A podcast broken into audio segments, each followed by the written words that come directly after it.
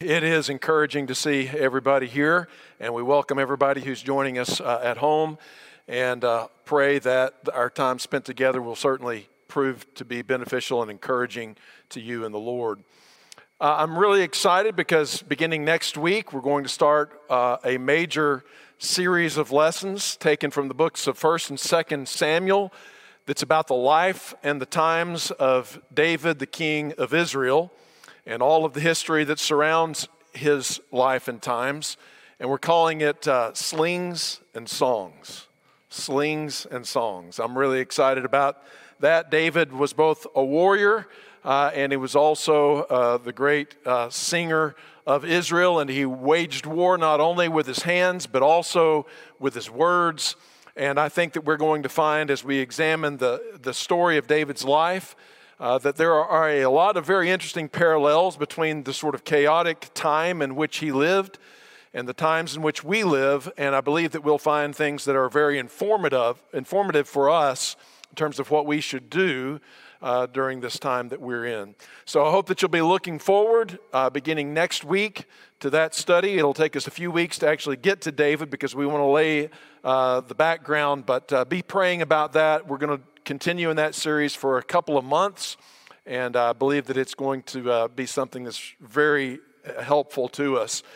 I'm really excited this morning, though, because today we are going to wrap up this series that we're in that we're calling Happily Ever After. It's a series about relationships, and it's something that applies pretty much to all of our relationships, but we're specifically focused on marriage and preparing for uh, marriage uh, in the future. Everybody wants to live happily ever after. And particularly when we think about being married, people want to live happily ever after, but many do not. In fact, it might even be said that most do not. And the reason that they don't isn't because they didn't want to, everybody wants to, but because people don't know how. Or they believe in myths that have the tendency to undermine their hopes and dreams. And so we've emphasized throughout this series a couple of things. First, we've tried to emphasize the fact that it's more important that we become the right kind of person than that we just find or meet the right kind of person.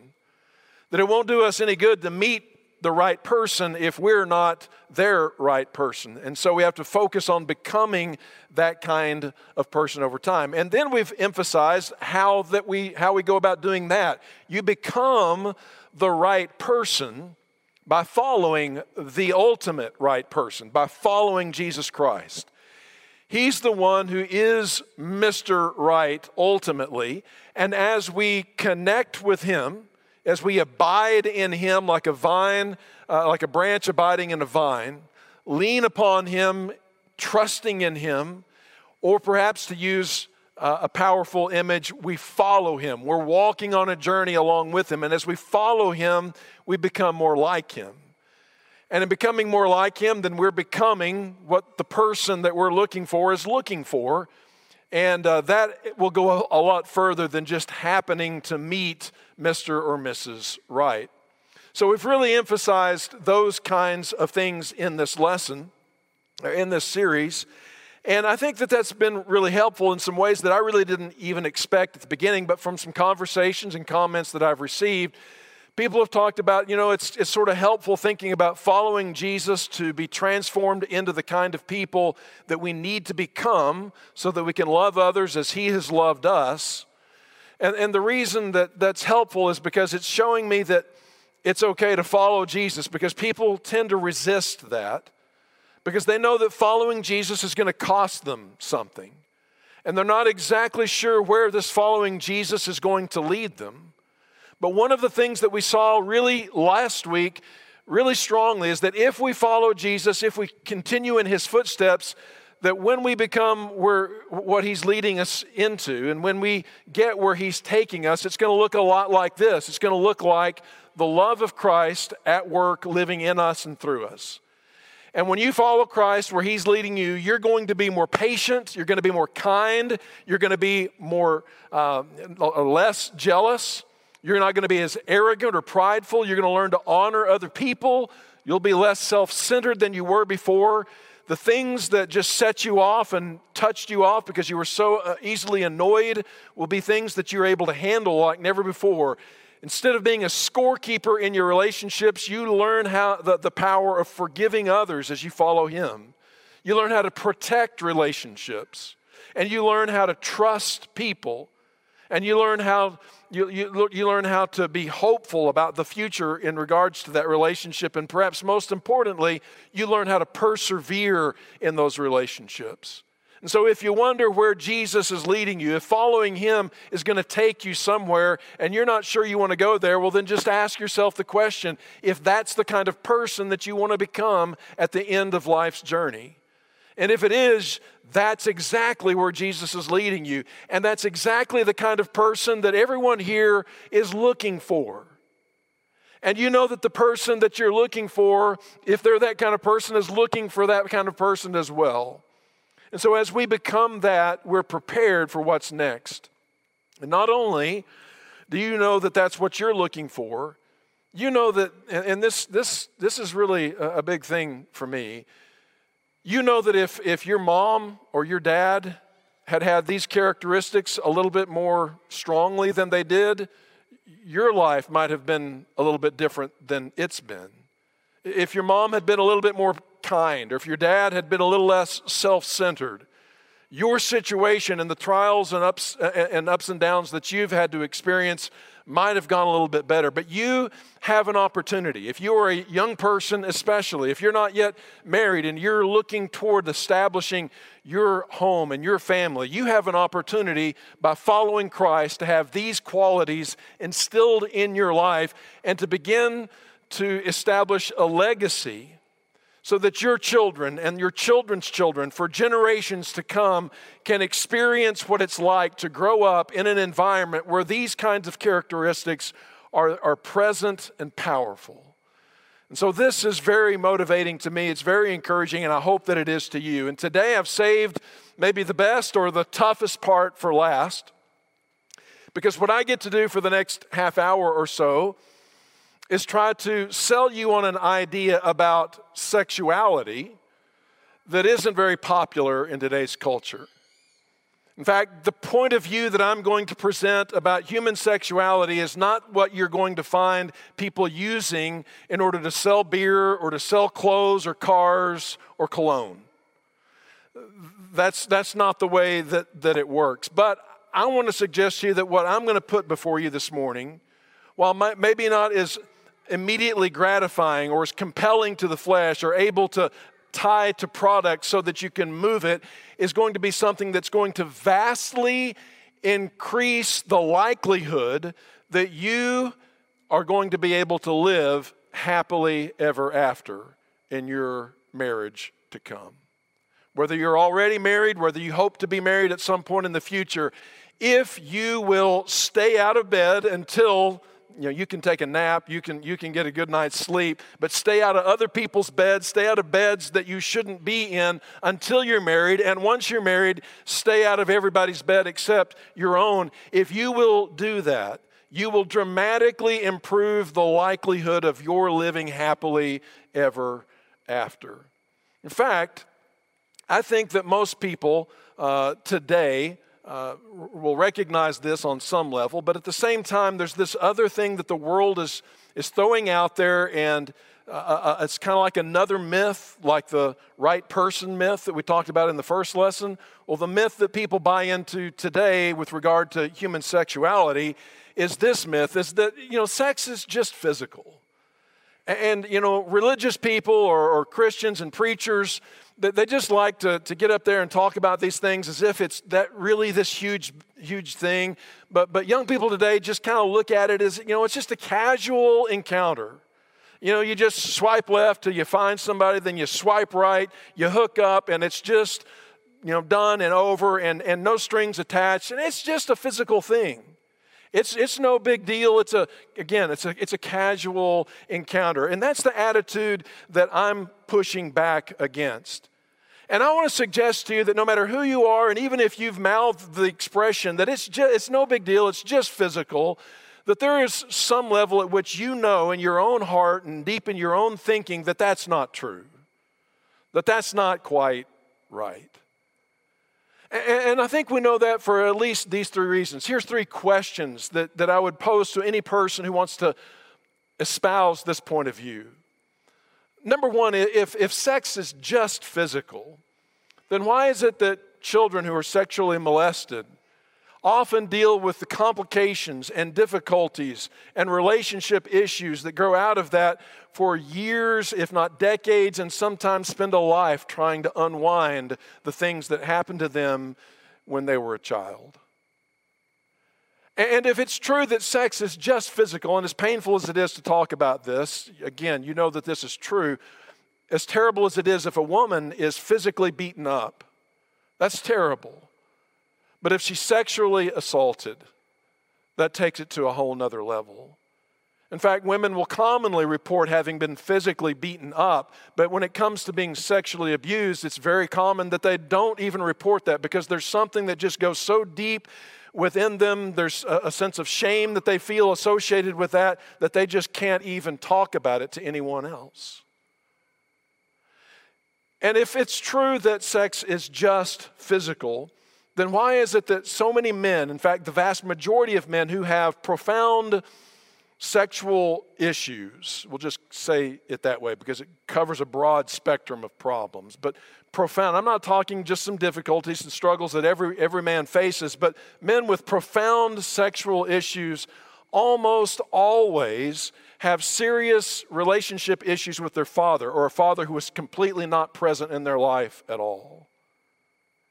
And it seems as if that, that there's something about that relationship that, that was missing or that was warped that led them in their relationship with, with other people to be maybe seeking something that, that was broken in, in another relationship. And so it's, I don't even understand all that. I don't know that anybody understands all that, but it just shows us that there's a complexity to sexuality that extends far beyond this, the physical act in itself.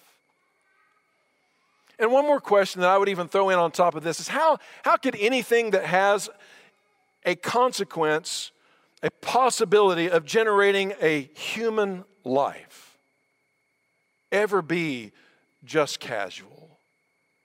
And so it is that I think that everyone knows on some level that, that this is a, an untrue statement, that this is a myth. And in fact, the Bible paints us another picture, and a picture that I think is actually far more beautiful and far more compelling and far more explanatory as to the power of sex than the common modern perception that sex is just physical.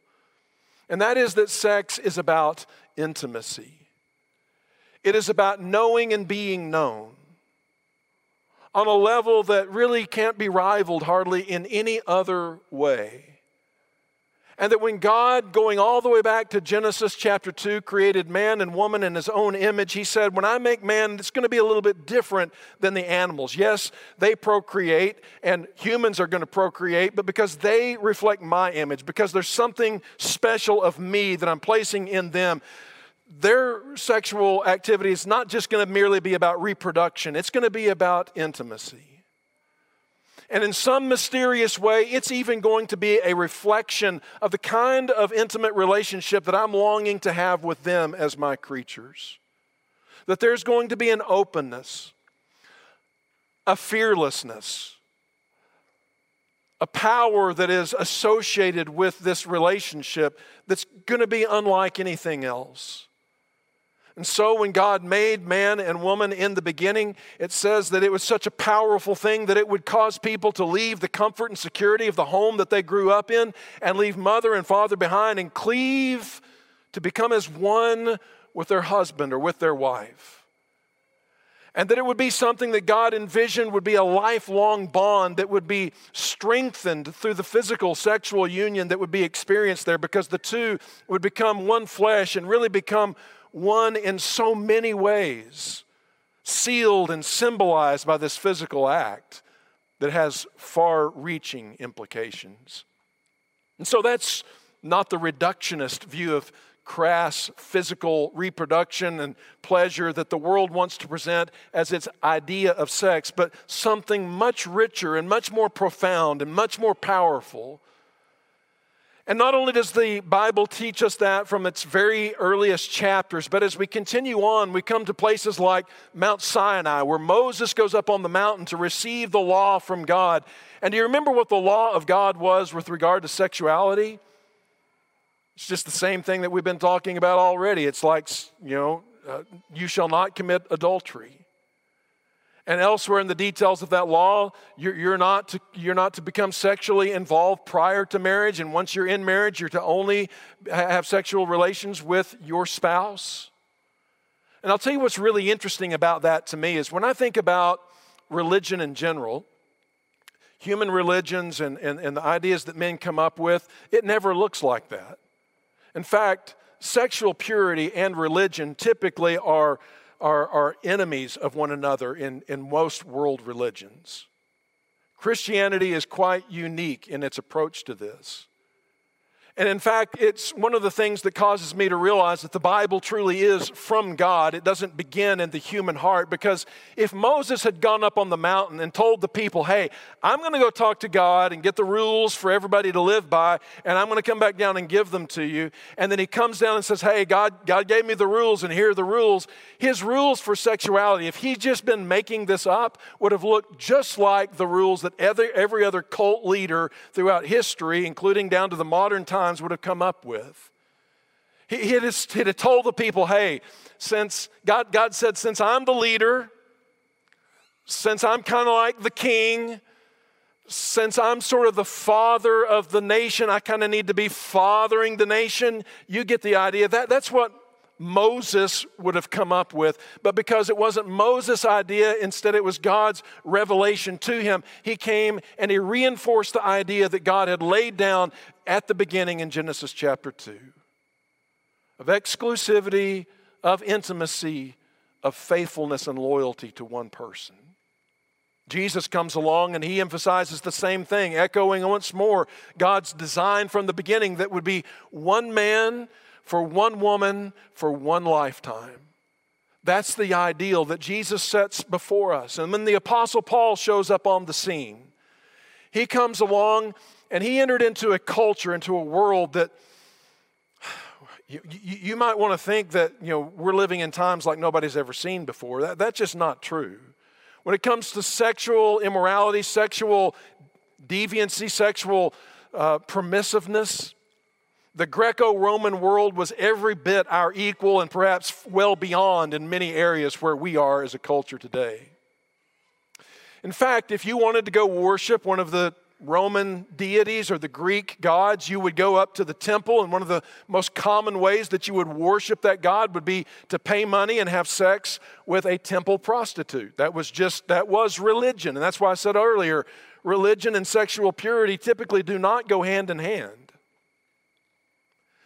And so Paul was in that kind of world, and, and in that world, about half of the population were slaves, and a master could have sex with any of his slaves anytime he wanted. That was the law, and nobody questioned it. It didn't matter if they were male or female, they were your property, and you did with them as you will. And even outside that, there were all kinds of sexual promiscuity uh, matters that, that took place. And Paul lived in that world. He was not naive to it. And he entered into that world and he, and he said something radically different. And you know what encourages me a little bit is that even though I'm, I'm in a position this morning trying to sell you on an idea that's not popular in our culture, Paul did the same thing. But the reality is that the the vision that he gave for sexuality was so beautiful and so much better and so much more compelling than what the Greek and Roman world was experiencing, and the heartache and the, and the trauma and the difficulty that they were enduring for, for doing it their way, that eventually, and it took time, eventually, the, the, the, the view that Paul taught and that Christ taught and that Moses taught ultimately won out and surpassed the view of the Greeks and the Romans. And that gives me hope that as you and I begin to eh, continue to teach this and live it out, that's the biggest thing, is that we need to live out in our homes and in our families the beauty of God's ideal for human sexuality so that people see the difference between the way we live our lives as Christians and what's going on in the world around us, that eventually they say, you know, we need to abandon this and we need to embrace that. And so, as Paul entered into that kind of culture, that kind of, of crazy world, the same kind of situations that we face today, here's what he said, writing to the Corinthians at the very heart of the sexual corruption that existed in the ancient world. He wrote to them, and here's what he said He said, I want you to flee sexual immorality. You know, there's some temptations that you kind of got to reason through. You got to think your way through it. There's a process involved. But he said when it comes to the desires of the flesh, when it comes to sexual urge to, to, commit immorality, that is sex outside of marriage, when you feel a desire to, to pursue that, there's just one response, and it's get out. Flee sexual immorality like Joseph fled Potiphar's wife. Run for your life because your life very well may depend on it. And so he taught them this principle. And then he explains it a little bit further in ways that I think are extraordinarily helpful for you and for me. He says to them, All other sins, there's a lot of other kinds of sins besides sexual sins, all other sins a person commits are outside the body, but whoever sins sexually sins against their own body. If you get into the commentaries on this, it's endless as to exactly what Paul is talking about, and I don't want to get too deep on this. But I was just want us to notice here very clearly that, that, Paul says there's something different, there's something unique about sexual sin, and he wants them to recognize that there's something different, and it's why he wants them to flee from it. And I think again that we all know that there's something different about it. He, he's telling them, and we're going to see this in just a moment, that it's not just physical but that there are other dimensions to this that if they don't take into account, they're going to wind up hurting themselves, which is what he says here. When you commit this sin, you are sinning against your own body.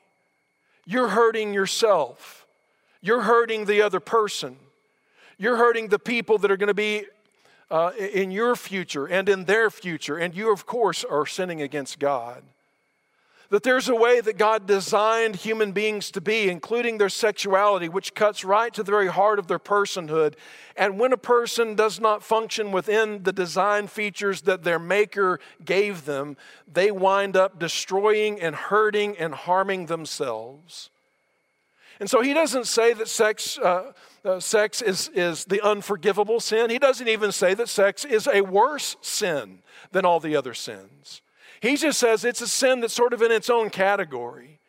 And it's in its own category in part, again, because of the damage that it does, not to you physically, although there's risks involved with that, but because of the potential that it has to harm you on levels that, again, are hard to even define or describe.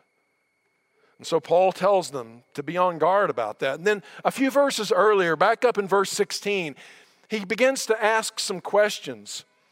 And I think these are important questions for us to consider because a lot of the times people just don't know. Or people have forgotten, or people have suppressed certain things that need to be remembered. Do you not know that he who unites himself with a prostitute is one with her in body? For it is said, the two will become one flesh. Now, the word unite there is a strong word in the Greek language. In fact, Dr. Birch texted me uh, between services and he said, Yeah, this is a Greek word that was used by physicians who spoke and wrote in Greek to describe how a wound, when it heals together, how the edges begin to reattach. It's describing not just, it's, describe, it's describing the, the, what exactly he says, you, the uniting of two into, into one. And Paul goes again all the way back to the beginning and, and says, Two shall become one flesh. And you're beginning to one something that is not easily unwon. You're, you're, you're uniting in ways that, that can't just be a casual encounter. That, that there's, a, there's a piece of your person, there's a per, piece of your soul, there's a piece of your heart that is somehow being woven into this relationship and the fact that you go through a series of these kinds of relationships and think that you're, you're getting out of it unscathed is not really true. Because again, that's not the way God designed you. He made you and me and our sexuality in such a way so that this kind of physical union would bring with it a bond that could not easily be torn apart. And when we do that, we're sinning against ourselves, we're harming ourselves. And so he says in verse 19, asking the question again Do you not know? Could it be that you are unaware of this? And he's speaking specifically to Christians now, to those who are united with Christ. He says, Do you not know that your bodies are temples of the Holy Spirit? And that, uh, I'm sorry, who is in you, whom you have received from God? So uh, uh, um, a lot of people will, will think, well, I didn't know that. You know, I just, I just thought, you know, God is in heaven and I'm on the earth and I do my thing and he does his thing. And every now and then I go to the temple or I go to church and there I, I, do this vertical thing with God and I get my sins forgiven. Then I go back out and I do whatever I, I want to do until, you know, my sin bucket gets filled up and I can go back to the temple and empty my sin bucket, get the forgiveness and, and go back out and just do whatever I want to do. And, and that's the way that that works. And Paul's saying, no, no, no, no, no. It's much, much more intimate and profound than that. You, as a Christian, are the temple of the Holy Spirit. God has given Himself to you, and He lives in you. And so, actually, you're bringing a piece of God with you into every other union that you become involved with.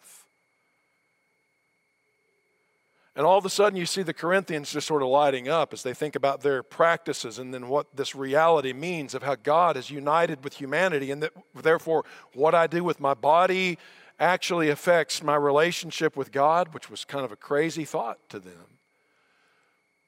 But that's what he wanted them to understand, and it's what he wants you to understand that your vessel is holy and it belongs to the Lord. In fact, that's what he says next. You are not your own. And that may offend some people. I think, I think, in fact, that is one of the most offensive things in all of Scripture, and it's why people have a tendency to push back against Christianity. It's because we want to believe that I am my own person. I'm just an independent actor. I, I, somehow just showed up in this world on my own steam, and I, I live my own life, and I answer to no one outside or beyond myself. And God's saying, No, I made you. I gave you life. I sustain you. I hold your very life in the palm of my hand. You belong to me. And so you don't just make up the rules for yourself. And again, you may find that deeply offensive, but what if it's true? What, what if you're not just a highly evolved animal, but that there's nothing to you that's really any more significant than a beetle? What if you really are created in the image of God and life is His gift to you and that he wants to live with you and in you and has purpose and destiny for your life. Well, if that's true, then it kind of changes the way I need to think about everything, and certainly the way I need to think about my sexuality. And then he adds something that to me is so powerful and so moving. Because not only am I God's by virtue of the fact that he made me and gives me life, but I'm his by virtue of the fact that he's purchased me, bought with a price. What's that talking about? He's reminding the Corinthians and all of us in that, that that we had gone astray. We've deviated from the course. We had broken and severed our relationship with God, but that God sought us out, wooed us back to Him through the giving of His Son who gave His life on the cross for my sins in order that I might be restored to a relationship with God and that He could live in me and with me once more. And so I've been purchased, as Peter says, not with silver and gold, not with cash or credit, but I was purchased by the precious blood of Jesus Christ, freely poured out as a ransom for me to bring me back. And so I belong to Him by virtue of creation, I belong to Him by virtue of redemption. He is my Lord. And so it matters what I do with my body and how I live my life. And so he concludes the section with these words in verse 20 Therefore, bringing it all to a, a single point, therefore, honor God with your bodies. Honor God with your bodies. That's, that's a statement that clarifies so many things. Because if you're on a date with a girl and you're wondering what's the proper thing to do, well, then this kind of answers the question what's the honorable? How would I honor her as an image bearer of God? How would I honor God as He lives in me and in my body? And how do I honor myself so that I don't sin against my body and do damage to my own being? What's the honorable thing to do? That's the question that we want to ask. What honors God, what honors the other, and what honors me in this situation?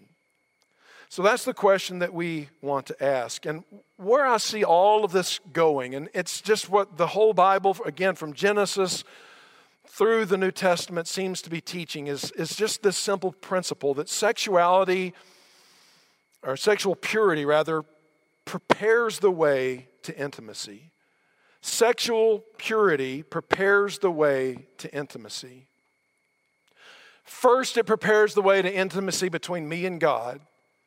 Because you know this is true. When I'm behaving in a manner that is sexually immoral, it really puts distance between me and God.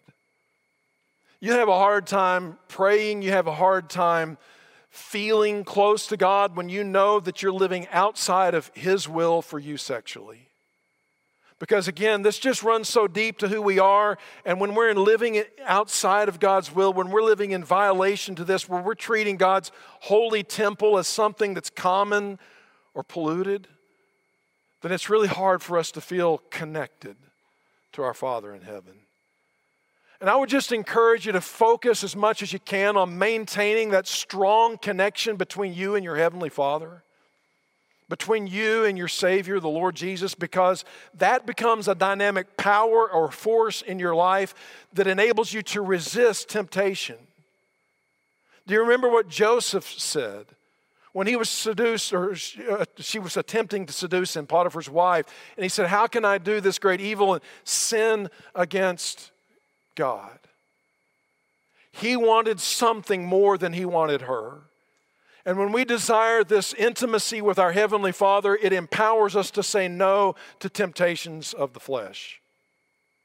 But it is also the thing that prepares the way for us to have genuine intimacy with our husband or wife in the future or in the present. When we have an exclusive relationship with our spouse, that fuels the romance. In other words, romance in marriage is energized by exclusivity, not by experience. I actually heard someone say one time, well, you know, it's actually good to have a variety of sexual experiences before you get married so that when you get married, you'll know what to do.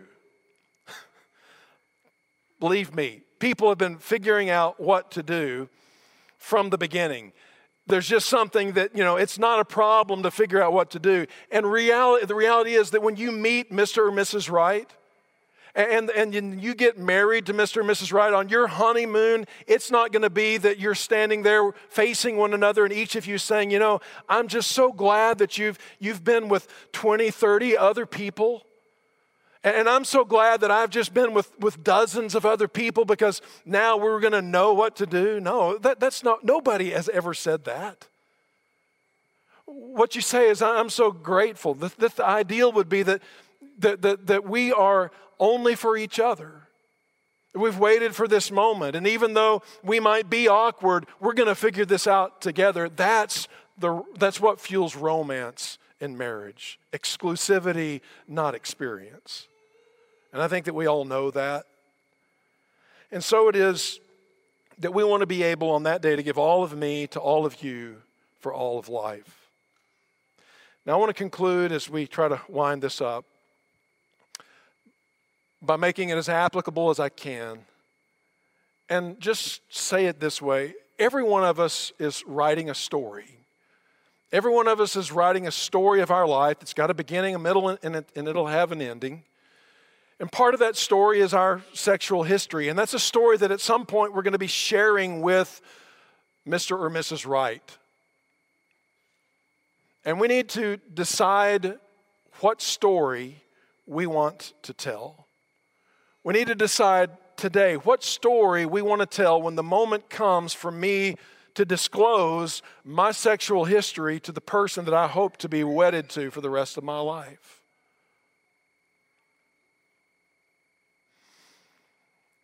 What story do you want to tell? There are a couple of options of available. There's several perhaps options available. one of them would be, you know, I was brought up by parents who taught me these principles, and they were reinforced in the teaching that I heard at, at, church, and I read them in Scripture, and I've done the best I can. And, and I can tell you that going into this marriage, that, that there's been no one else. And because I have developed a character over time, preparing myself, resisting temptation, that I can be confident and you can be confident going forward in this relationship that I'll remain loyal and faithful to you. That's perhaps the best story, right? That's the story, the ideal story that all of us should be shooting for. And as young people, I would strongly encourage you that's the best possible story that you could tell. Or it, it could be a story of, you know, I, uh, I made a lot of mistakes and I wasn't taught this. And those weren't the principles that were shared with me from the culture that I grew up in. And I was involved here and I was involved there, or maybe I grew up being taught right, but I didn't do right. And, and, and yet, on September the 13th of 2020, a kind of a memorable year in which there were a lot of bad things that happened, but there's one good thing. I, made a decision that right there that that was going to change. I, I, I heard a vision from God's word of what sexuality is actually about and what it means. And I saw it as preferable to that which I had been involved with. And I made the decision there to, to, clean up my act, to seek God's forgiveness, and to begin to look forward to this day and to this conversation that you and I having. And it may not be the perfect story, but it's still a good story. And because I have learned through the discipline and self control to honor my body and to honor, hopefully, your body going forward, you can trust me moving forward that we're going to have this kind of exclusive relationship. And that's what we want to encourage everyone here to do. No matter what your point or what your, what your story is up to this point, what your background is, what you've been through, what you've done, it's, it's never the case. This is the beautiful, beautiful thing about the gospel it's never the case that everything has to be perfect for it to be okay. There's always the best way, but because of the gospel, because of the forgiveness that Jesus purchased on the cross, there's forgiveness, there's grace to start again, there's, there's renewal, and there's always hope. So, no matter who you are or what you've done or how far you may have wandered away from God and from His plan for you and for your sexuality and, and what, what story you want to be able to tell your spouse in the, uh, in the future, today can be a new beginning for you. Because the story of the Bible is about how humanity is like a wayward woman who went astray, and how Jesus, through his loving sacrifice, redeemed her back and cleansed her and purified her and made her holy. And so, nobody, nobody should leave here feeling like they're a hopeless case, that there's no future for me. In Christ, there is always hope and there is always a future. But it's utterly determined upon our response in faith and in repentance to what He's calling us to do. And I hope that I've been able to set before you a compelling vision for human sexuality that's better than what the world has to offer so that in those immediate moments when you feel urges in this direction or in that direction, you'll be able to stay the course. So that when the day comes, you can tell your story and not have to lie when you tell it. Because people will lie. But you'll be able to tell a true story, a beautiful story, and a story that lays a foundation for happily ever after. If you're not a Christian this morning, we want to extend to you again the gospel of Jesus Christ as the hope for you, it's for the whole world, it's for your forgiveness, it's for a new beginning. And if you're united to Christ, He takes away every sin, every burden, every wrong you've ever committed. He makes you a child of God, and God lives and dwells with you and makes you one of His holy vessels, a holy temple, and gives you the power and strength that you need to live according to the beautiful life that we're trying to describe and set before you here this morning.